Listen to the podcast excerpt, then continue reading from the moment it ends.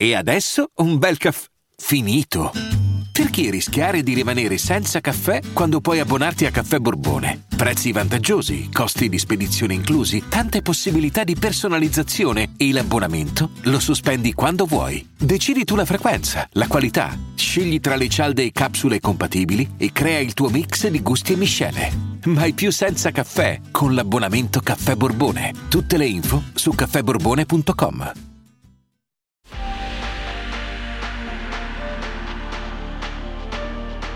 Questo è Storie di Videogame, il podcast per tutti quelli che come me non si accontentano di giocare, ma vogliono saperne di più. Vogliono scoprire com'è nato un videogame, chi l'ha creato, gli aneddoti, le curiosità. Io sono Andrea Porta e nella puntata di oggi andiamo alla scoperta della saga horror per eccellenza, scoprendo come niente sia andato secondo i piani. Siete pronti? Cominciamo!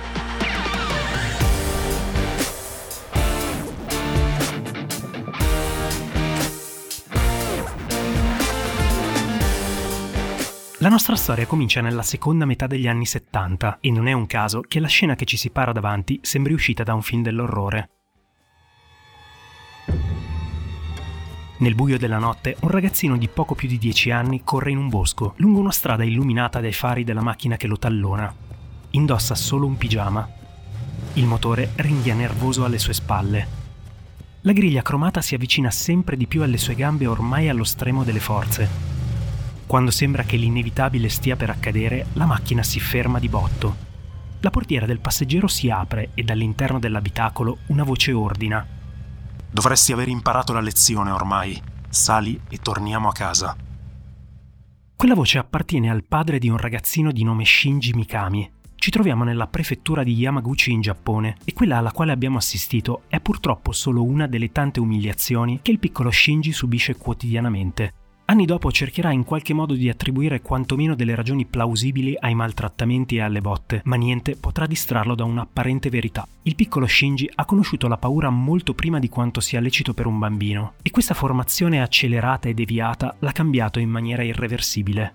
Eppure fuori dalle severe mura di casa c'è una vita tutto sommato normale e persino allegra, come dichiarato da Mikami anni dopo. "Era un ragazzino normale. Andavo in bici, giocavo fuori con i miei fratelli e gli amici. Dentro casa, tuttavia, le cose erano difficili e questo potrebbe aver avuto un forte impatto sul mio lavoro." In maniera quasi paradossale, il rifugio dalle paure casalinghe diventano per Shinji le storie dell'orrore, che conosce quasi per caso, quando a scuola il suo professore di letteratura legge alla classe Yotsuya Kaidan, una delle storie di fantasmi più celebri in Giappone. Ne rimane stregato e la sua passione prosegue al cinema, con Texas Chainsaw Massacre e i classici di George Romero.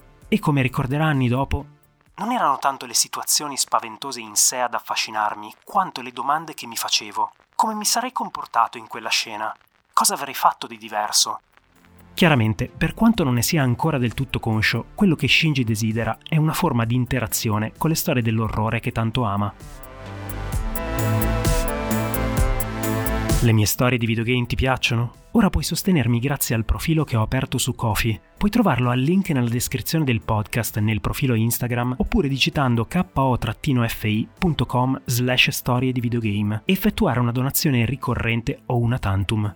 Anche €1 al mese può fare per me un'enorme differenza, permettermi di fare ricerche più approfondite e migliorare la parte tecnica. Quando ritroviamo Shinji una quindicina d'anni dopo, sta tentando una carriera in banca dopo una laurea in marketing presso la prestigiosa università privata Doshisha di Kyoto. Siamo alla fine degli anni '80 e il Giappone è la seconda potenza economica mondiale. Le prospettive non mancano, ma il giovane Mikami non riesce a trovare molta passione in quello che fa. A cambiargli la vita è un suo amico, che conoscendo bene la sua passione per la sale giochi, un giorno gli si avvicina con in mano un volantino. "Ehi Shinji, in università da me l'altro giorno distribuivano questo e ti ho pensato." Quello che gli porge è un invito per neolaureati a partecipare a un open day organizzato da Capcom presso un hotel Hilton. Shinji non si aspetta granché, ma un pranzo gratis non si rifiuta mai. Sebbene scettico relativamente all'industria del videogame, Mikami rimane positivamente impressionato dalla presentazione e dai dipendenti di Capcom che conosce in quell'occasione. Quella che riceve è l'immagine di una compagnia solida e soprattutto proiettata verso il futuro. E così Shinji rifiuta l'offerta di una prestigiosa banca e inizia a lavorare in Capcom, facendo infuriare una volta di più suo padre, probabilmente non senza una certa soddisfazione. In quegli anni, come ricordato da Shinji, Capcom è ancora piuttosto destrutturata e in assenza di un management si trova a prendere decisioni con grande libertà. Al tempo stesso gli orari di lavoro si spingono da subito fino a notte fonda e Mikami comincia a chiedersi se la scelta sia stata quella giusta. Arriva al punto da accarezzare l'idea di dare le dimissioni e cambiare azienda, ma a mantenerlo con i piedi per terra ci pensa quello che in quei primi mesi è diventato il suo mentore. Tokuro Fujiwara, general manager della Capcom Console Division e leggenda dello sviluppo grazie a produzioni come Ghosts'n Goblins, Bionic Commando e Sweet Home. Non sono insegnamenti morbidi quelli di Fujiwara-san, che non è certo noto per la sua pazienza, eppure trovato il passo giusto, Shinji scopre che il lavoro di game designer gli si addice e si occupa di una manciata di produzioni su licenza Disney, mentre parallelamente cerca di portare avanti Superlap, una produzione basata su una sua grande passione, la Formula 1. Sebbene Superlap venga prematuramente cancellato, la sua formazione si completa soprattutto con un gioco di nome Goof Troop, in Italia Goofy e Max, ispirato alla serie animata Ecco Pippo. Per quanto le meccaniche di base siano semplici, Mikami si distingue lavorando a un concept che vede due giocatori in costante collaborazione per risolvere enigmi, potendo trasportare un numero molto limitato di oggetti e quindi dovendo fare delle scelte. Anche il level design, che prevede tornare in luoghi già visitati con nuove possibilità, è tutt'altro che scontato. Agli occhi del suo mentore Fujiwara, Shinji è ormai pronto per produzioni ben più complesse. Di lì a poco per Mikami arriva un inaspettato successo.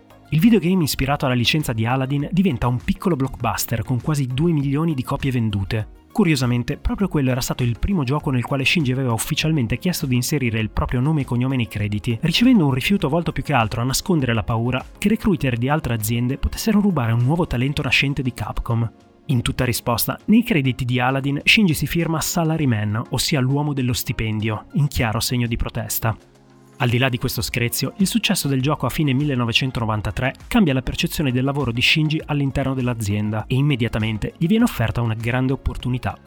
Da diversi mesi, il management di Capcom è intenzionato ad avviare i lavori su un erede di Sweet Home, un videogame a tinte horror ambientato in una villa abbandonata e basato su una licenza cinematografica.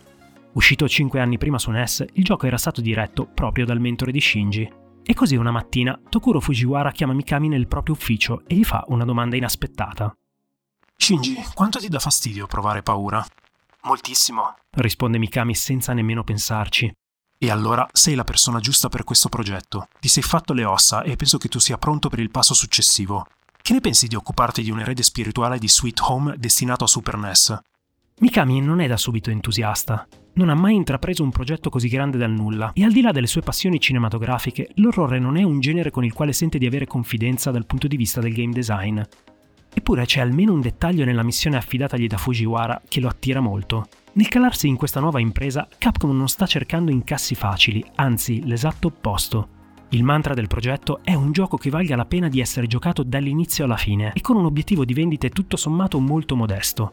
300.000 copie sarebbero già considerate più che sufficienti per parlare di un pieno successo. E se a questo punto è lecito chiedersi perché mai Capcom sia così interessata a produrre un gioco che segua le orme di quello che tutto sommato non è uno dei suoi successi commerciali, la risposta è tutta nel nome di Fujiwara, che non solo è affezionatissimo al lavoro fatto su Sweet Home, ma è assolutamente convinto che l'horror sia un genere destinato ad avere grande successo sulle console casalinghe.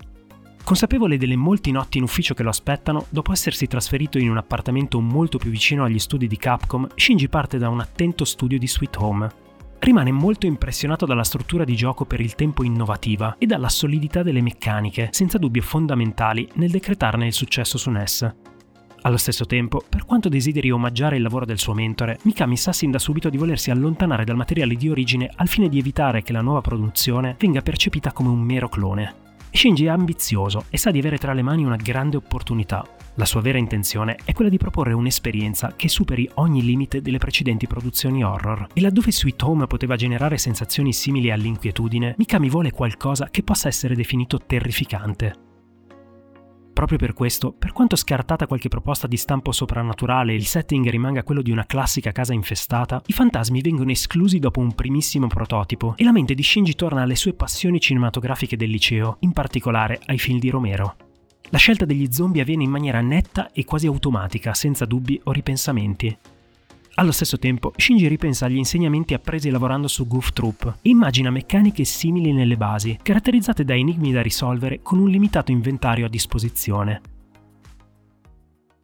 Vacanze in Sicilia o in Sardegna. Con i traghetti GNV viaggi in relax, porti tutto quello che vuoi e ottieni super vantaggi. Col nuovo programma Fedeltà MyGNV accumuli punti viaggiando, ricevi un cashback del 20% e tanti sconti a bordo. Non c'è modo più conveniente per andare in vacanza. Scopri i dettagli su gnv.it.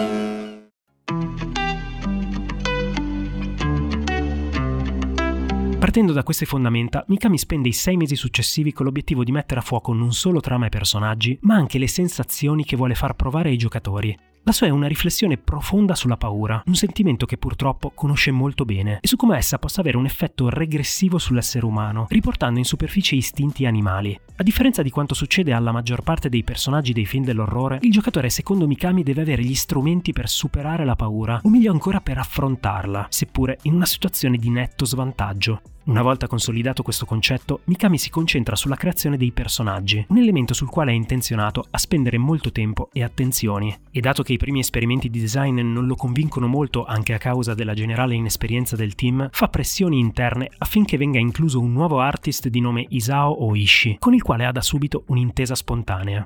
Da questi primi mesi di lavoro scaturisce un cast di personaggi molto diversi da quelli che conosciamo oggi, più simili a cyborg che ad esseri umani, dotati di innesti cibernetici e vicini all'estetica di Terminator.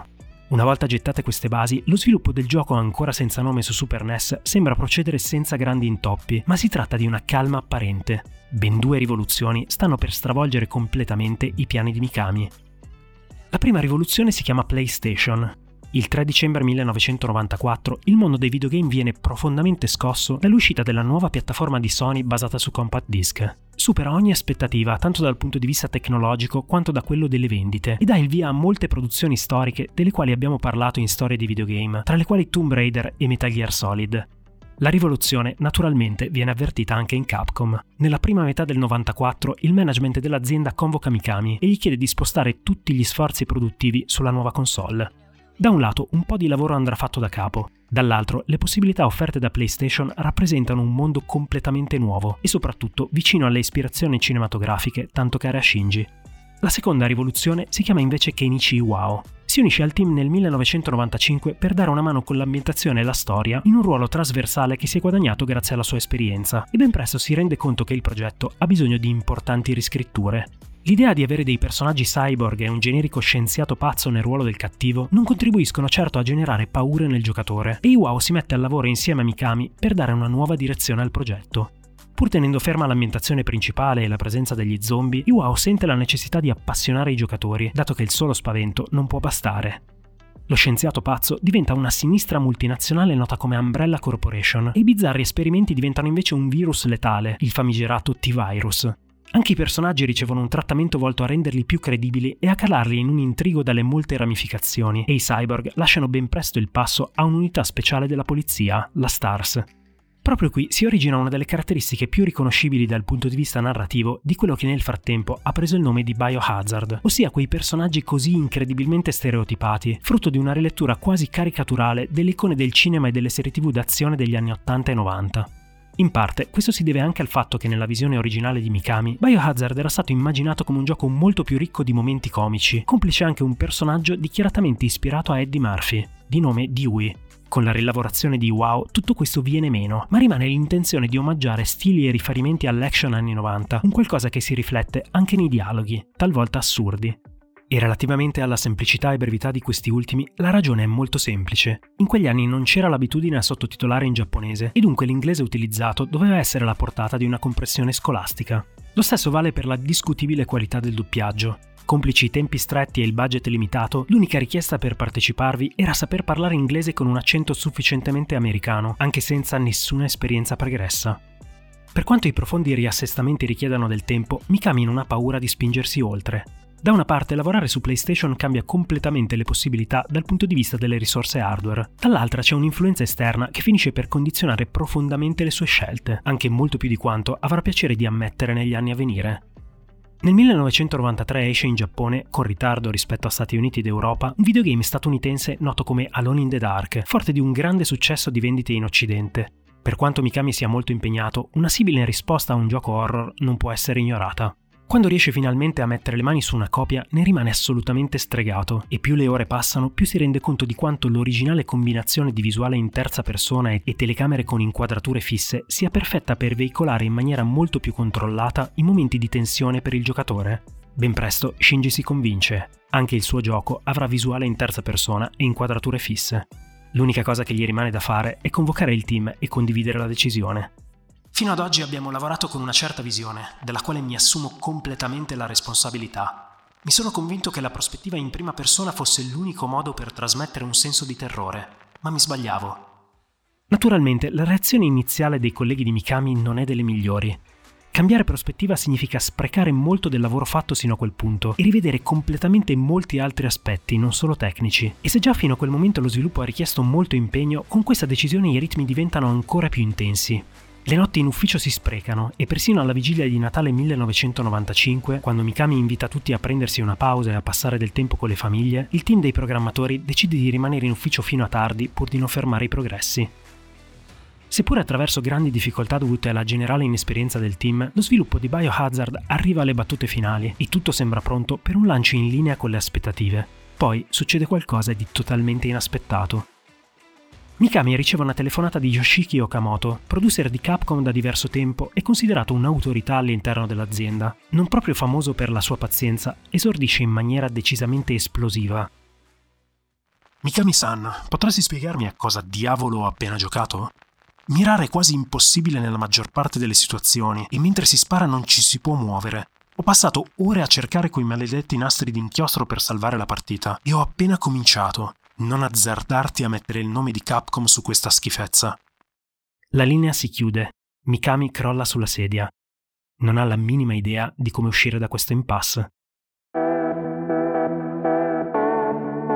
Okamoto chiederà internamente che il lancio venga rimandato e il gioco profondamente cambiato, ma questo non può succedere a causa dei tempi. La roadmap delle uscite di Capcom non è più modificabile. Eppure Shinji si rende conto che nelle parole di Okamoto, per quanto brusche, c'è del vero. All'ultimo si assicura che i controlli vengano ulteriormente ripuliti, ritocca ancora una volta il posizionamento dei nastri e poi si assume l'enorme rischio di dichiarare chiuso lo sviluppo, pur sapendo che Biohazard è una delle esperienze più difficili mai proposte da Capcom e questo potrebbe avere un effetto negativo sulle vendite. E proprio durante il faticoso rush finale, ancora una volta il gioco si trova sul filo del rasoio. I problemi finanziari che Capcom sta vivendo da un paio d'anni portano la compagnia a cercare aiuto in una nota società di consulenza americana, la quale fa presente come il progetto sia ad altissimo rischio fallimento e sconsiglia di pubblicarlo, il tutto all'insaputa di Mikami. Ancora una volta Fujiwara difende con tutto quello che ha la sua creatura e riesce a salvarla. Peraltro si tratta del suo ultimo contributo in Capcom. Di lì a poco lascerà l'azienda e inizierà ad occuparsi di quello che diventerà il platform Tombi, lasciando Shinji orfano del suo mentore e Biohazard privo di chi più di chiunque altro l'ha desiderato e protetto. Nel frattempo, dalla divisione americana di Capcom arriva una comunicazione urgente. Chris Kramer è assolutamente certo che il nome Biohazard sia già coperto da copyright in Occidente. Per risolvere la situazione viene organizzato in grande fretta un contest interno all'azienda, volto a scegliere un nuovo nome per la produzione, che viene ribattezzata Resident Evil per l'Occidente. Biohazard Resident Evil si avvia infine verso un successo che nessuno può prevedere. Mikami, già piuttosto ottimista, pensa al 500.000 di copie nel ciclo di vita del gioco, ma i risultati saranno ben più alti. Con buona pace delle critiche di Okamoto, Resident Evil diventa velocemente il gioco più venduto su PlayStation e un fenomeno globale, superando i 4.000.000 di copie vendute entro la fine dell'anno successivo.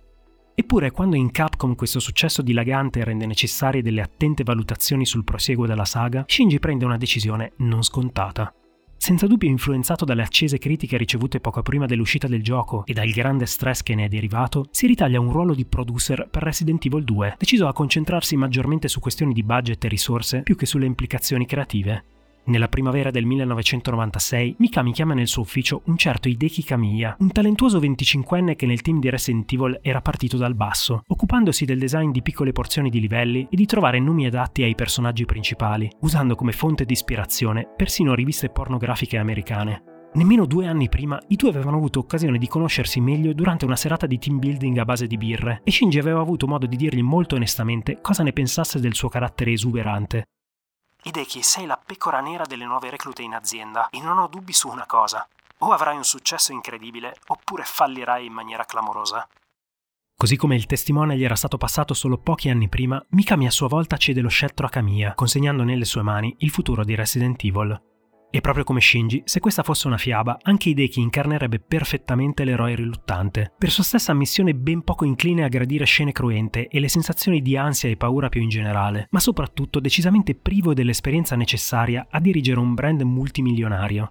Nel frattempo, il team di Resident Evil subisce un'altra defezione degna di nota. Dopo aver dato contributi fondamentali a far diventare Resident Evil il fenomeno che conosciamo oggi, Kenichi Iwao torna a Tokyo per unirsi a Square, dove continuerà la sua brillante carriera. A compensare la scarsa esperienza di Kamiya c'è una forte vena creativa, condita con una generosa dose di faccia tosta. Appassionato di film d'azione, il nuovo director di Resident Evil 2 decide subito che il seguito avrà un passo decisamente più rapido rispetto al capostipite e metterà i giocatori a confronto con un maggiore numero di zombie, fino a 7 contemporaneamente a schermo, in sequenze più orientate all'azione. A supportare tutto questo c'è anche l'ambientazione direttamente nelle strade di Raccoon City, che promette di offrire livelli dal respiro decisamente più ampio. Ma la decisione forse più sensazionale è quella di fare di Resident Evil 2 un seguito con pochissimi legami narrativi rispetto al capostipite. In qualche modo nella testa di Kamiya si è fatta strada l'idea che questo possa essere il capitolo conclusivo. Per questo fa ruotare tutta la trama attorno a due personaggi inconsapevoli degli eventi del primo episodio, Leon Kennedy ed Elsa Walker, i cui destini sono destinati a non incrociarsi mai lungo lo svolgimento. I lavori su Resident Evil 2 procedono serrati e spediti. Kamiya ha le idee molto chiare su quello che vuole ottenere e, fissati scenari e personaggi, il gioco prende forma molto velocemente. Fa un primo debutto nella primavera del 96 presso il Tokyo Game Show e inevitabilmente capitalizza le attenzioni del pubblico. E così come l'attesa dei giocatori di tutto il mondo comincia a salire, anche le pressioni interne a Capcom crescono velocemente. Proprio il primo Resident Evil ha salvato l'azienda da una difficile situazione finanziaria e solo un seguito forte potrà garantirle un futuro solido. Con più di metà del gioco ormai completata, verso fine 1996 Resident Evil 2 deve affrontare il suo primo vero battesimo del fuoco, ossia un'attenta revisione da parte di Yoshiki Okamoto. Se possibile, questa andrà anche peggio rispetto a quanto successo con il capostipite. Seppure con un linguaggio decisamente più colorito, il messaggio di Okamoto è chiaro. Non solo Resident Evil 2 tradisce l'inesperienza diffusa del team che ci ha lavorato, ma la deriva action voluta da Kamiya non funziona e un gioco horror che non fa paura non può vendere copie. Se ciò non bastasse, la trama e i personaggi sono decisamente sotto le aspettative di Capcom per il seguito di un successo planetario. Il perché nessuno in azienda se la senta di intervenire non è difficile da capire. Resident Evil di fatto è stato il primo gioco di Capcom con una componente narrativa tanto sviluppata e nessuno ha semplicemente l'esperienza necessaria per fare di meglio, Kamiya incluso. Alla fine sarà Okamoto a decidere di fare una telefonata a Noboru Sugimura, uno sceneggiatore noto per il suo lavoro su diverse serie TV di successo in Giappone, tra le quali Masked Rider. Da fan del primo gioco, Sugimura si presta volentieri, accoglie Kamiya e Mikami a Tokyo e per prima cosa prova a fondo la più recente versione di Resident Evil 2 disponibile. Il suo commento non è dei più morbidi. Mi dispiace per il lavoro di Kamiya-san, ma tutto questo è pessimo. Soprattutto non capisco come sia possibile la totale assenza di connessioni con il primo episodio. Kamiya e Mikami tornano a Osaka ben consapevoli che questo avrà conseguenze potenzialmente esplosive sul lavoro fatto e si riuniscono con Okamoto. Considerate le conseguenze economiche e gestionali, la decisione viene presa tutto sommato in poco tempo. I lavori su Resident Evil 2 devono ripartire da zero. Non solo, il prezioso contributo di Sugimura dovrà rimanere centrale nel nuovo ciclo di sviluppo. In tutto questo la leadership di Kamiya è naturalmente a rischio, dato che la responsabilità di un anno di ritardi e di investimenti sprecati ricade principalmente su di lui, che tuttavia, complice il suo forte carattere, non ha la minima intenzione di dare le dimissioni. A proteggerlo è soprattutto Mikami, al punto da rispondere per le rime a coloro che durante meeting a porte chiuse gli chiedono se non sia possibile avere un nuovo direttore dei lavori. Certo, perché non ci provi tu? Naturalmente, nessuno raccoglie la provocazione. Nel frattempo, Sugimura viene ufficialmente assunto da una nuova compagnia appositamente fondata da Okamoto, la Flagship, per occuparsi di ambientazioni di videogame. Per prima cosa, Sugimura cerca di salvare il salvabile. Raccoon City rimane, ma la stazione di polizia assume un'importanza maggiore e trova persino una giustificazione narrativa per la sua labirintica struttura. Inoltre, i legami con il primo episodio vengono stretti, eliminando interamente il personaggio di Elsa Walker e sostituendolo con quello di Claire Redfield. Kamiya, dal canto suo, ha un sogno nel cassetto da realizzare. Verso la fine dello sviluppo della prima versione aveva avuto l'idea di intrecciare i due archi narrativi paralleli, permettendo al giocatore di vedere le stesse situazioni da differenti punti di vista.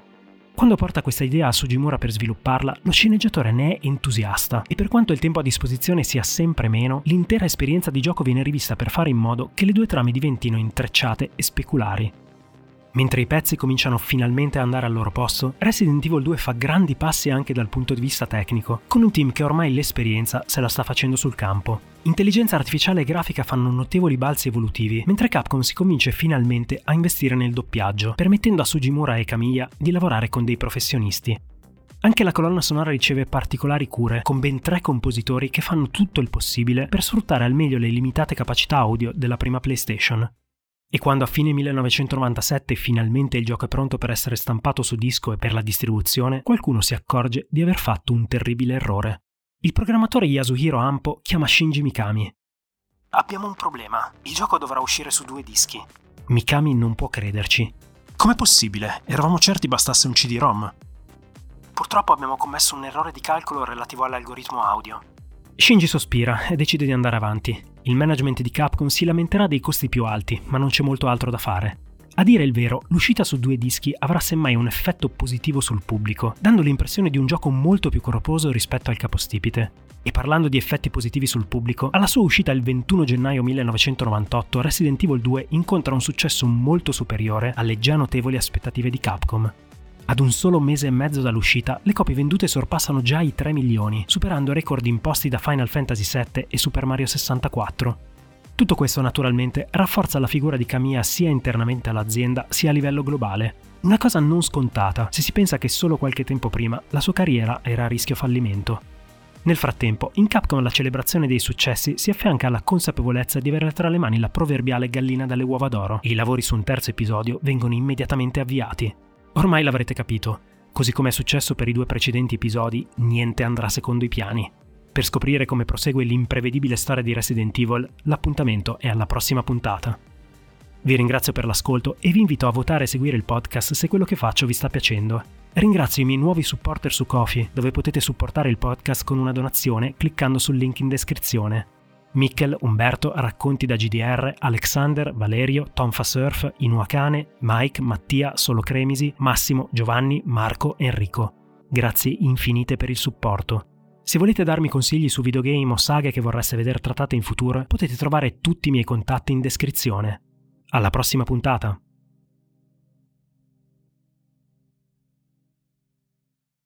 Hiring for your small business? If you're not looking for professionals on LinkedIn, you're looking in the wrong place. That's like looking for your car keys in a fish tank.